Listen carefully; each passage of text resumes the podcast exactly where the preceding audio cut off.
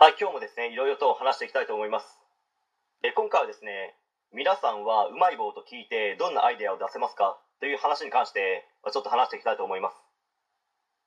まあ、例えばですね、うまい棒で笛を作ってみたとか、うまい棒で何味を混ぜたら一番美味しいふりかけができるのか、うまい棒を焼いたら味は変わるのか、うまい棒を何本立てたらそこで折れずに寝れるのか、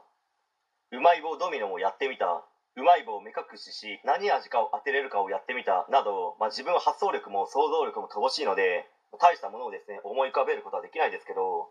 まあ、子供たちはですね発想が柔軟なのでおそらくですねもっといろんなことをですね思い浮かべることができるかと思います、まあ、そして実際にそれをですね YouTube でやってみればいいんですよね。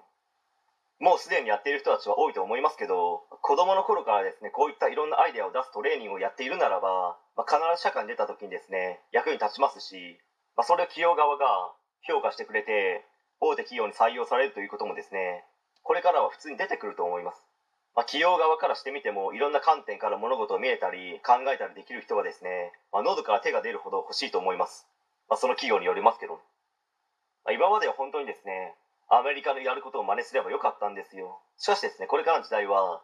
企業側からしてみればですねオリジナリティあるですね独自性を出してビジネスを展開していかなければ、まあ、成長どころか生き残ってさえいけない時代になってきていることをですねひしひしと怖いぐらいに感じ取っていると思うんですよ、まあ、多くの企業ではですね設備投資がどんどん進んでいて人材を削減していく傾向にあると実際いくつかの会社の中の人たちから聞いているので、まあ、事実だと思いますね、まあ、会社からしてみれば人件費というものは一番コストがかかり経営を圧迫するので、まあ、とにかく経営者経営陣は人件費を減らしたくてしょうがないんですよ、まあ、なのでいろんなアイデア斬新なアイデアをどんどん出していろんなことにチャレンジしていくということをですねしなければ本当に取り残されて生き残っていくことさえですね大変な状況になってしまうかもしれないです。日本の子供たちの人口は減りますけど世界の子供たちの人口は増えますのでその時点で危機感を持てないと将来的に日本人はですね海外に働きに行き